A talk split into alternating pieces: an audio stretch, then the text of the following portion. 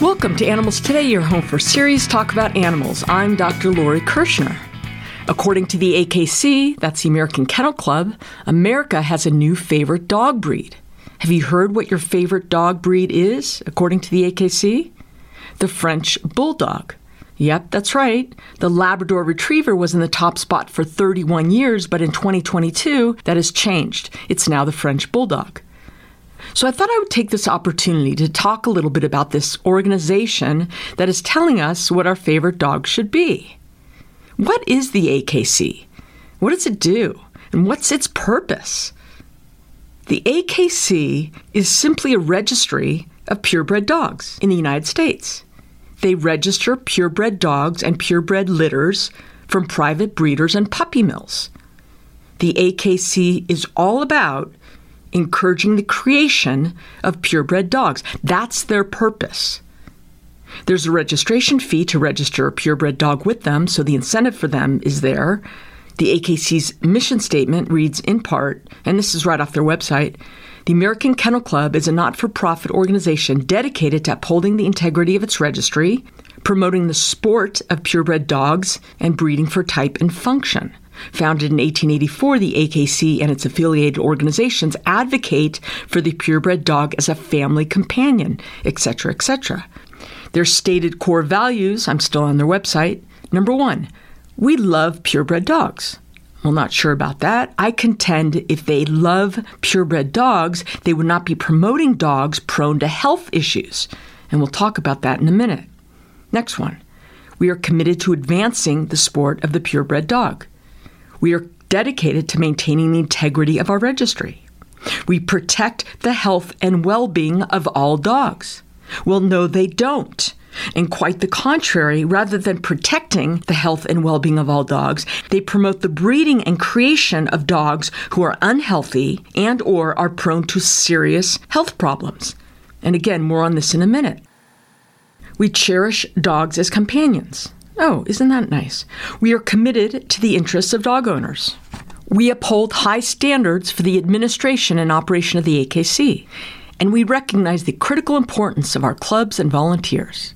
Oh, yes, the critical importance of their clubs. Can't forget that. Have you guys ever watched an AKC dog show?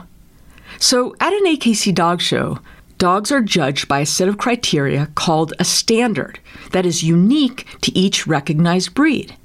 These are features a particular breed of dog should have. And to be more precise, features the AKC thinks a particular breed of dog should have. So the AKC encourages selectively breeding dogs in an effort to create purebred dogs with what the AKC believes is the most desirable physical and behavioral traits for a given breed of dog, and that have nothing to do with the health of the dog. And this last point I want to emphasize. You see, when you're selectively breeding dogs in an effort and with the goal to create a dog with very specific characteristics, you are likely creating a dog who will be prone to poor health. Why? And how does this happen? Selective breeding is a process in which these breeders breed or mate specific parents to create offspring with desirable characteristics. And to achieve this, breeders are breeding closely related dogs. This is called inbreeding. Inbreeding is the mating of dogs who are closely related to each other genetically. And just as with people, the mating of closely related individuals, like the mating of cousins with each other or cousins with siblings or children with parents, can result in offspring with dangerous genetic defects. Same idea with the dogs. The odds that a human newborn child who is the product of a brother sister or father daughter incest has about 50% chance of getting a severe birth defect or some mental deficiency. Same kind of genetic thing happens in the dog breeding world. You mate two dogs who are genetically closely related to each other, okay? That dog, that offspring, is likely going to have some major health problems or develop health issues later in life. And this breeding process, inbreeding, that's the kind of thing many of these breeders are doing. James Serpell, professor of ethics and animal welfare and director of the Center for the Interaction of Animals and Society at the University of Pennsylvania School of Veterinary Medicine, explains that a breeder's primary concern was to produce dogs that looked like the breed standard. Quote, even if they, meaning breeders, did recognize health problems, breeders were too driven to produce what was perceived to be the most perfect breed. End quote. So we have these breeders and the puppy mills churning out these purebred dogs with major health issues. But we can't just blame the breeders and puppy mills. You have the AKC that is encouraging overbreeding and these breeding practices. And the AKC know exactly what's happening here that these breeding practices used by breeders and puppy mills, which often work to decrease a breed's genetic diversity, okay, which has a profound impact on a dog's health. So tell me, how is this protecting the health and well being of dogs, as stated on the AKC's website? And back to breeders for a minute, because that's one of my favorite topics to rant about. So, you, you purchase your new puppy from a breeder, and you're so proud that your new puppy comes with AKC papers and that you have an AKC registered puppy. So what? Should we be impressed? Like, is your new AKC registered dog just the best kind of dog you can get? And if so, why? Why should you be so proud you have an AKC registered dog? I don't know. But I can tell you that the AKC wants you to believe that having AKC papers means better quality of dog. It's sort of strange to use the term quality when describing an individual, even if the individual's a dog, right? But the AKC does want you to believe that having a dog with AKC papers means you have a dog that is of higher quality, like as a measure of excellence, referring to a state of being defect free, like you and I might describe an object. So, what exactly does having these AKC papers mean? Well, those papers people brag about is simply a registration certificate that identifies the dog as the offspring of a known mother and father and born on a certain date. And I can tell you that AKC papers are not a guarantee of good health or being defect free. And having an AKC registered dog does not mean that the dog is free of genetic defects. And furthermore, getting AKC papers from a breeder does not mean that the breeder is reputable or responsible or ethical. You've heard these terms reputable breeder responsible breeder, right? What does that even mean? What's a responsible breeder? The Humane Society of the United States defines responsible breeder. They tell you how to find a responsible breeder. This is on their website. The Humane Society of the United States encourages you to consider adoption from a shelter or a rescue group, but if you choose to purchase a dog from a breeder, the following guidelines will help you make sure your dog comes from a responsible breeder instead of a puppy mill. And this is like a, a checklist on how to identify a responsible dog breeder. And this is actually really good advice. And it's really good to follow these HSUS listed guidelines if you're someone who is determined to buy a dog from a breeder instead of adopting from a shelter or a rescue group. But in regards to this term, responsible breeder, which HSUS acknowledges exist, if you want to consider the millions of dogs sitting in our country's overcrowded shelters right now waiting to be adopted. And according to the ASPCA, we are still euthanizing about 1.5 million animals each year in the United States. Then creating more dogs is simply irresponsible. So, is there such thing as a responsible breeder whose job it is, who profits from creating more dogs? I don't think so. So, in this regard, I would argue that all breeders are irresponsible. Okay, so now back to the topic of purebred dogs in the AKC. We know for a fact, and we've known for a while, that purebred dogs have an increased incidence of inherited diseases, and also they tend to have more severe health issues than mixed breed dogs. There are more than 500 genetic defects that exist in today's purebred dogs heart problems, hip dysplasia, airway diseases, and more. And this is because of the purposeful, selective breeding of dogs. A study done by the University of California Davis Veterinary Medical Teaching Hospital delineated 10 inherited disorders that were more prevalent in purebred dogs as compared to their mixed counterparts. These conditions are aortic stenosis, that's when the aortic valve narrows and blood cannot flow normally. That's a big problem. Skin and allergy conditions, stomach dilation or bloat, vision problems, including cataracts, dilated cardiomyopathy, which is an enlargement of the chambers of the heart, another very serious condition, elbow dysplasia, epilepsy, hypothyroidism, problems with the disc between the vertebrae of the dog's spine leading to neurological problems, and abnormal blood circulation whereby blood does not reach the liver. The inbreeding of dogs from a relatively small gene pool is the cause of the wide array of genetic diseases found in purebred dogs. So you have the AKC who sets the breed standards, so is encouraging this breeding practice, and you have the breeders. Both are responsible for creating this major welfare issue of our purebred dogs today. So the AKC works to promote the breeding and selling of unhealthy dogs. And at this particular time, it's the French Bulldog, since the AKC claims that the French Bulldog is now America's favorite dog. Okay, we got to take a break. More on this when we return. This is Dr. Lori with your Animals Today Minute featuring one of my favorites, the cheetah. And unfortunately, they are Africa's most endangered big cat, with only about 10,000 remaining in the wild.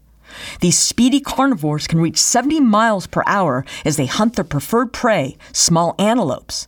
Cheetahs use their long, muscular tail like a rudder and stabilizer, permitting quick turns at high speeds. Cheetahs have about 2,000 small round spots, each animal with its unique pattern, which allows observers and scientists to identify them.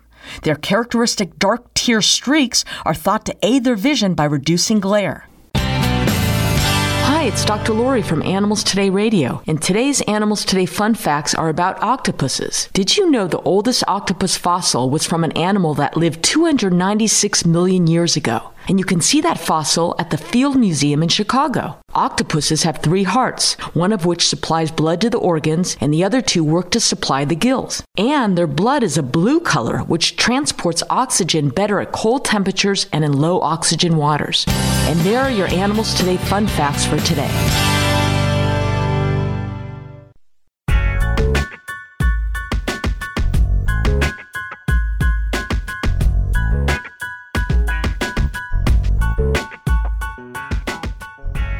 Back to the show. According to the American Kennel Club, the AKC, America's favorite dog is the French Bulldog. Did you know that French Bulldogs are likely to suffer from debilitating and sometimes fatal health problems? As is the case for most brachycephalic dogs, meaning dogs with short snouts or flat faced dog breeds, many French Bulldogs often struggle to get enough air to live comfortably. So, playing and running and doing normal dog activities can be quite challenging for these kinds of dogs.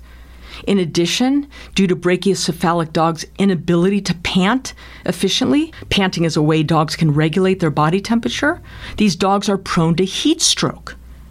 A 2021 study from the journal Canine Medicine and Genetics found that French bulldogs have a 30 times greater chance of obstructive airway syndrome. 42 times greater chance of narrowed nostrils, and a nine times greater chance of having difficulty giving birth. Difficulty giving birth? Wait a minute, really? We're creating dogs with such abnormal physical anatomy and such abnormalities in their pelvic region that bulldogs are unable to give birth naturally? How is that possible? Overbreeding. What we've been talking about overbreeding a dog breed to the unhealthy extent that the dog cannot even procreate on its own, where the females need to be artificially inseminated and a C section performed to safely deliver the puppies since the heads are too big to fit through the birth canal. Why would the AKC be promoting this breed of dog that comes with such major serious health issues? Because that's what they do. And by the way, isn't it interesting but actually it shouldn't be surprising to note that the French Bulldog is one of the most expensive dogs you can buy from a breeder, like up to several thousands of dollars for this kind of dog. And that's probably because most breeders will often spend $1,000 or so putting this poor dog through a significant and risky surgery, a C section. And in addition, as we talked about, these dogs experience a lot of health problems that are prone to infections. Many have a hard time breathing in normal conditions and are at high risk of heat stroke. These dogs are also considered to be high maintenance dogs and require a lot of attention. They are known to be challenging to train and potty train. And what else makes these dogs so expensive? The high demand for French bulldogs, much thanks to the AKC. Dr. Lorna Grand of the Humane Society Veterinary Medical Association, a professional group affiliated with the Humane Society of the United States, states a lot of the breed characteristics that are bred into these dogs, they're for looks, not necessarily health and welfare. And Frenchies are probably one of the most exaggerated examples of that. It's a welfare issue. These dogs are suffering, she says. Short nosed breeds, such as pugs, bulldogs, and French bulldogs, can have misshaped vertebrae, which in some cases leads to paralysis. These problems accompany the process of breeding dogs to a standard. Breeders don't care about the health consequences of the dogs they are creating. They don't love dogs the way you and I love dogs. And anyone considering getting a pug should know the health risks their dog could likely face in the future. Pugs are at risk for hip dysplasia, as well as von Willebrand disease, a genetic bleeding disorder caused by low levels of clotting protein in the blood. Pug dog encephalitis is a fatal inflammatory brain disease that is unique to pugs. Pugs also have a higher incidence of epilepsy and seizure disorders. Other health issues that can plague pugs are nerve degeneration and eye problems due to their large and prominent eyes.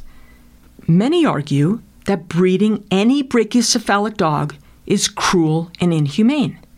The Netherlands has prohibited breeding of very short snouted dogs. Norway sees the cruelty. They banned the breeding of bulldogs. The British Veterinarian Association has urged people not to buy flat faced breeds such as the French Bulldog. According to The Week, March 2023, Gudrun Ravetz, former president of the British Veterinary Association, writes that Despite increasing warnings from vets and animal welfare charities about the many health and welfare issues of flat faced breeds, they continue to rise in popularity and visibility, fueled by their prominence in the media and at high profile events. There you go, AKC. Ravetz adds that, quote, we need to put a stop to these dogs' wrinkly faces, big eyes, and curly tails, which can cause so many life limiting health problems, being seen as appealing characteristics, and says that the British Veterinary Association does not suggest buying brachycephalic breeds. Did you know that some airlines have banned pets with flat faces from flying? For the dog's safety and protection, as they can easily develop breathing problems and overheating in the aircraft? According to the AVMA, in July 2010, the U.S. Department of Transportation released statistics that showed short nosed breeds of dogs, such as pugs, Boston Terriers, Boxers, some Mastiffs, Pekingese, Lhasa Apsos, Shih Tzus, and Bulldogs, are more likely to die on airplanes than dogs with normal length muzzles. And by the way, you're pretty much gambling with your pet's life, no matter what kind of dog or cat you have, if you ever decide to put your pet in the cargo hold of a plane. You can never predict the air quality and temperature in the cargo hold. Pets have froze to death, overheated to death in cargo holds. Pets have been lost. If you love your pet, never, never put him or her or any living being in the cargo hold of a plane. And as discussed earlier, it's not just these brachycephalic dogs that breeders are creating and the AKC is promoting that suffer these horrible health problems. Even the beloved golden retriever has a genetic predisposition to a number of conditions and diseases, including developing various types of cancers of the bone and blood vessel tumors that are also prone to various heart conditions. So I think you understand where I'm coming from. Once again, how can an organization that claims to protect the health and well being of all dogs advocate and promote the creation of innumerable new, beautiful living dogs who have a higher prevalence of genetic defects than your average mixed breed? or who could not even be born without a surgical procedure because our anatomy is so abnormal and unnatural? I think you guys know the answer. I want to also point out that one of the ways the AKC keeps their business model primed, and that is the ongoing recognition of new breeds and breed standards. Did you know that just in the time period from 2015 to 2021, 10 new dog breeds were named by the AKC? Now, where do you think these dogs came from? They were not newly discovered like an exotic bird in the jungle. No, they were created over generations of deliberate breeding to making something new for the amusement of people and for the profit of the breeders and the AKC. There's no end to this. They can continue doing this indefinitely. So, in my view, the American Kennel Club should not be respected and its endorsement should not be valued.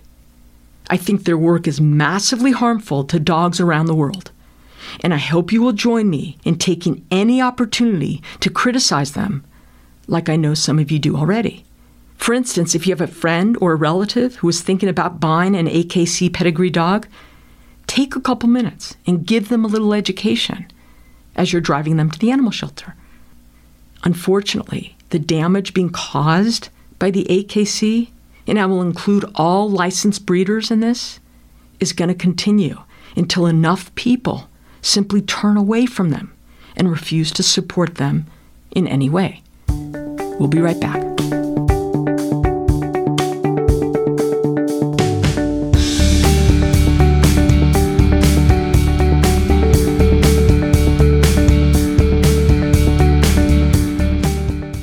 For more than 60 years, the International Society for Animal Rights has been consistently fighting the battle against dog and cat overpopulation and advancing animal rights and law. ISAR is committed to saving animals' lives through ISAR's annual Worldwide International Homeless Animals Day. To learn more about ISAR's programs, please visit their website at www.isaronline.org.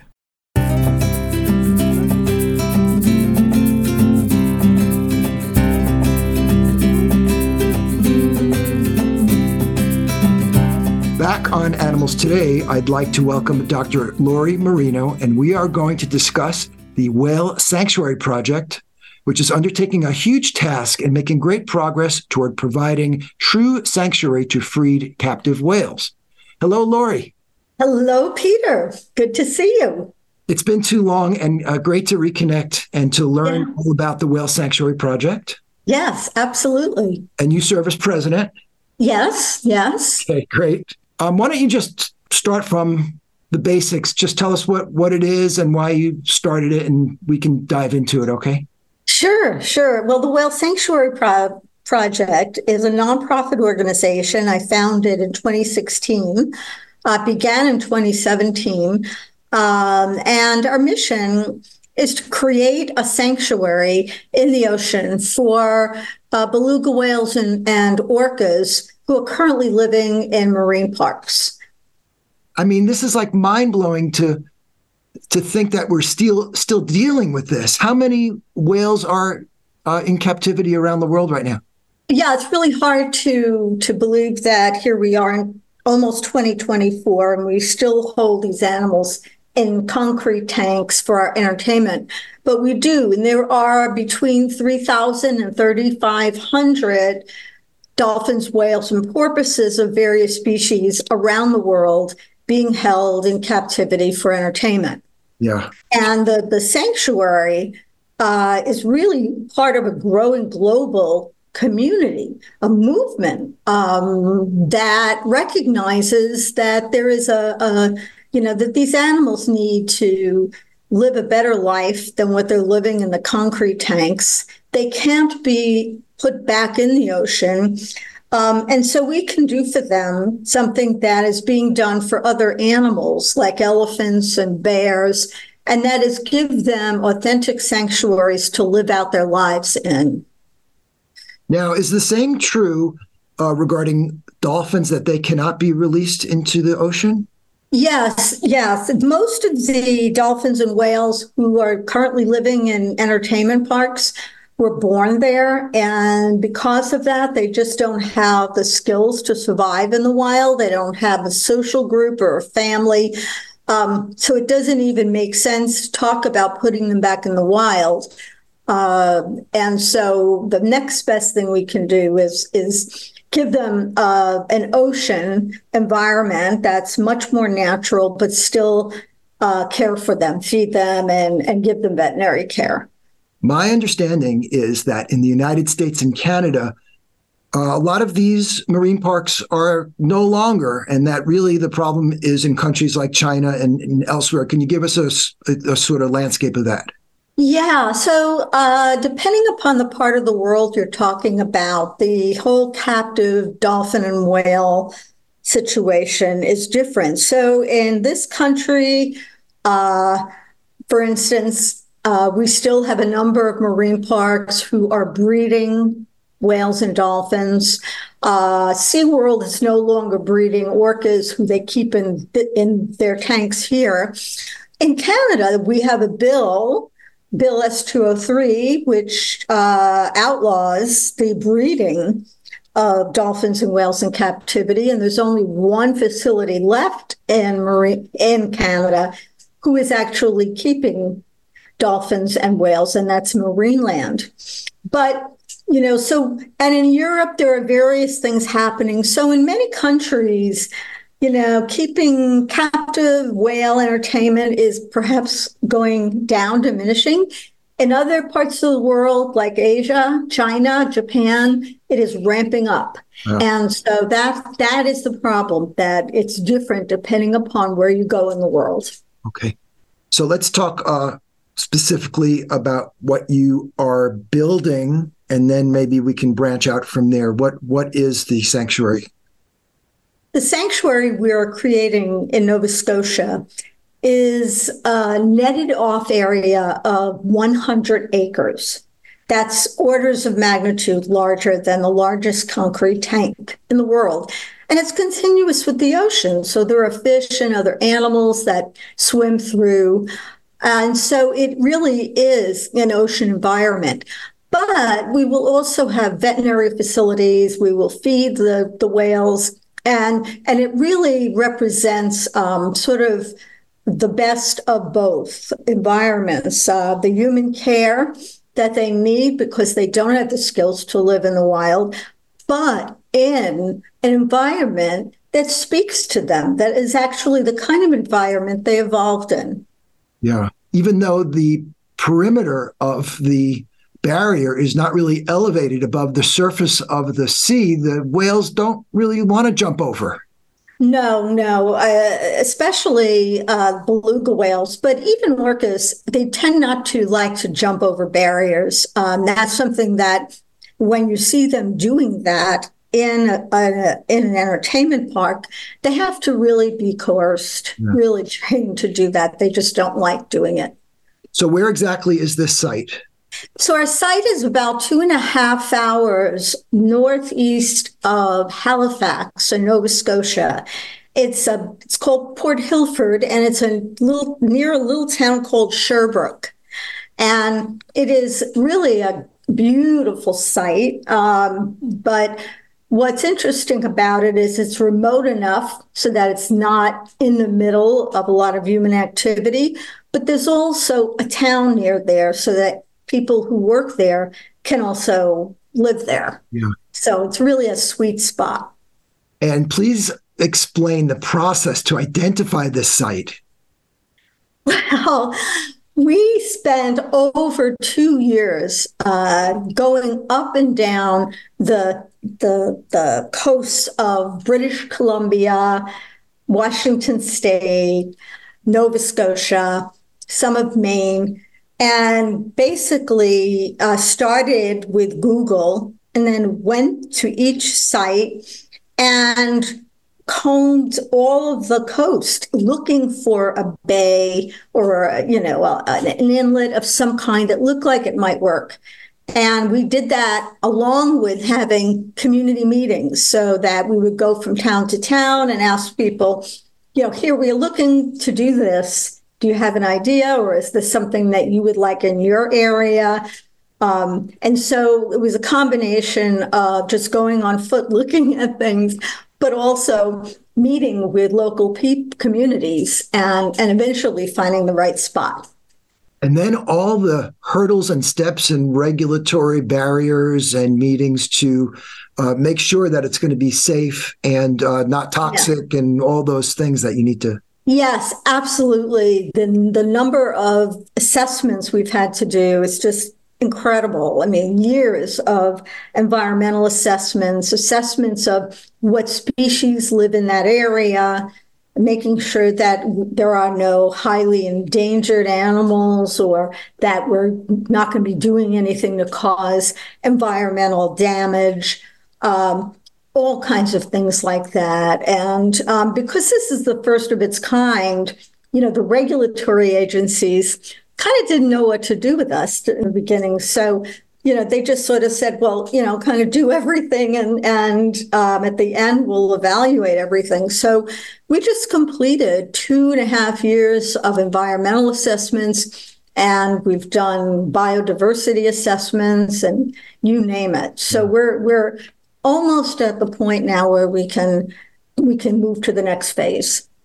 Got it. Well, that's very exciting, and I know the uh, support the groundswell of support is re- is really accelerating. So that's re- really exciting. And so, worldwide, do you have an estimate on how many possible inlets and sites there, there could be? I mean, how many do mm-hmm. how many do we need? How many are there? Well, you know, it was harder to find something than we originally thought when we started out. Uh, but you know, it it really depends and there is another site in Iceland that is being used for two beluga whales. Uh, and then there's uh, the Baltimore Aquarium, the National Aquarium, rather. They're looking for a site for seven bottlenose dolphins in the Caribbean. But the whole idea of this is to be a model yeah. so that we can help others uh, build, create this the, the sanctuary for cetaceans elsewhere. Um, and we're sure that, you know, we there are other sites that are viable. Um, it just takes some work, but I think you know what we want to do is sort of facilitate that whole process of cetacean sanctuaries becoming something that's really proliferates, so that it becomes a different way for us for captive dolphins and whales to live, and eventually uh, becomes an exit ramp for cetacean captivity altogether in the future. Oh yes, I really want to explore that idea because that's the the big idea uh, involved in, in, in this. And uh, yes. after the break, I'd like to to pick that up. Okay. Speaking with uh, Dr. Lori Marino, she is the president of the Whale Sanctuary Project, right? The Whale Sanctuary yes. Project. What's the website? The website is whalesanctuary.org. Okay. You're listening to Animals Today. We'll be right back.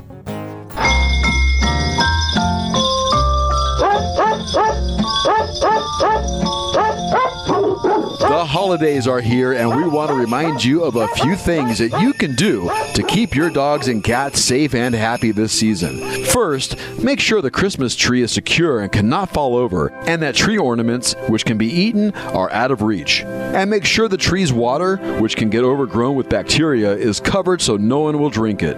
Holiday plants like holly, mistletoe, and poinsettias are toxic to pets, and be especially careful with lilies, which can cause kidney failure in cats if ingested. Electrical wires should be covered or out of reach, and use extra care with candles, or avoid using them at all. Cats love to play with and eat tinsel, which can lead to intestinal problems and even surgery, so we suggest avoiding tinsel altogether. Don't let your pets eat chocolate, alcohol, table scraps, or anything sweetened with xylitol. And of course, don't give them or let them eat any bones, which can splinter and lodge in the throat or block the intestines. And remember, the holidays can be very stressful for your companion animals, so make sure your dogs and cats have a nice quiet place they can retreat to, away from your guests, so they can rest and sleep in peace. So happy holidays from everyone at Advancing the Interests of Animals. Visit them at www.aianimals.org. That's www.aianimals.org.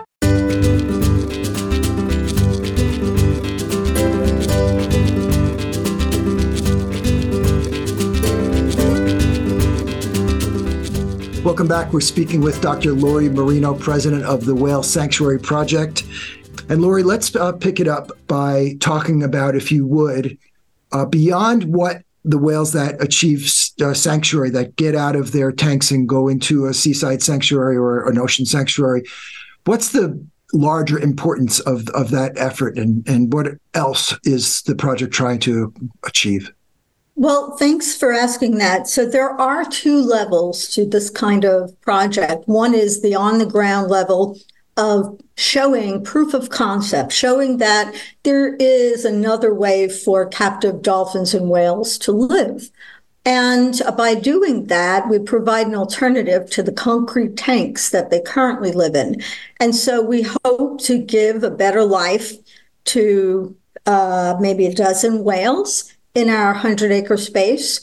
And that'll be great for them. But the bigger picture is also showing that something can be done that can really change the landscape and really provide um, a way for people to understand why it's so important for dolphins and whales to live in the ocean where they evolved and to, to and what they go through when they're forced to live in concrete tanks. Because their lives in marine parks are not good um, and they need to live in the wild and so this is a way to show people why and explain how you know, we're not going to be breeding them. We're not going to be making more captive individuals, and why it's so important to have a future where we're not keeping wild animals on display against their will. Mm-hmm.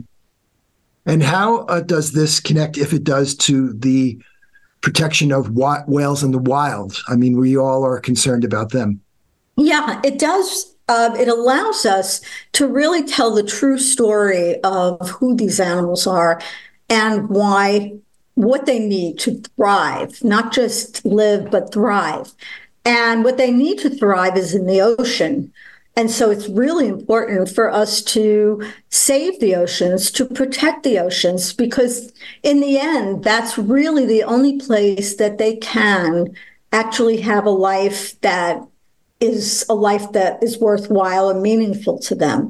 So, you know, marine parks will tell you, well, you know, they're holding these animals in tanks and they feed them, and it's a big bad world out there, and these are the lucky ones. But in fact, you know, the dolphins and whales who are living in the concrete tanks are being deprived of a natural, meaningful life, um, a life that they should have the right to live. Yeah. And we are trying to get that message across that the only place for wild animals is in the wild.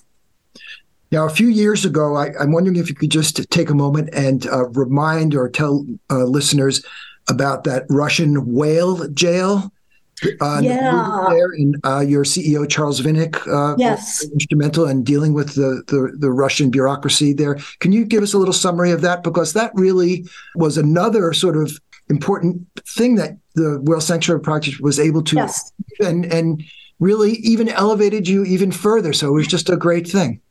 Yeah, we have whale aid projects, and those are projects that aren't specifically about building our sanctuary, but they are about helping whales elsewhere in the world. And one of our most successful ones was headed by Charles Vinick, our, our executive director, and many others. Um, and he went to Russia and brokered uh, an agreement that allowed several whales to be released from captivity back into the ocean.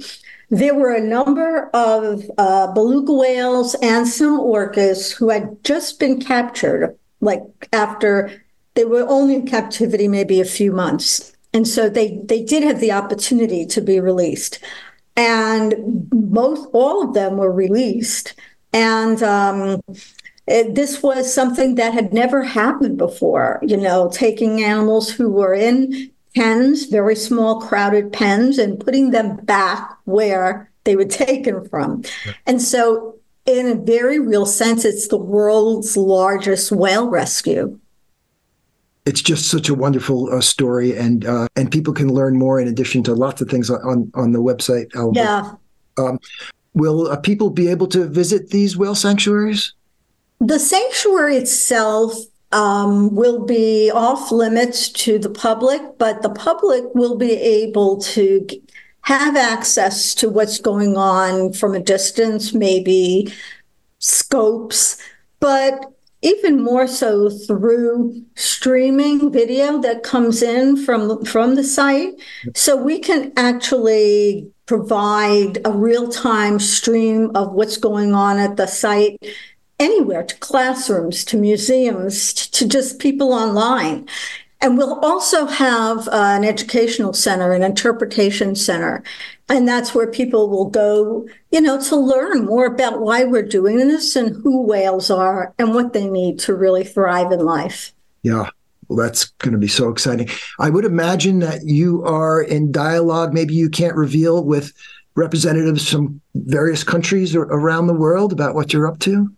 Yes. Well, part the other part of this is the whales themselves. This is the most important part.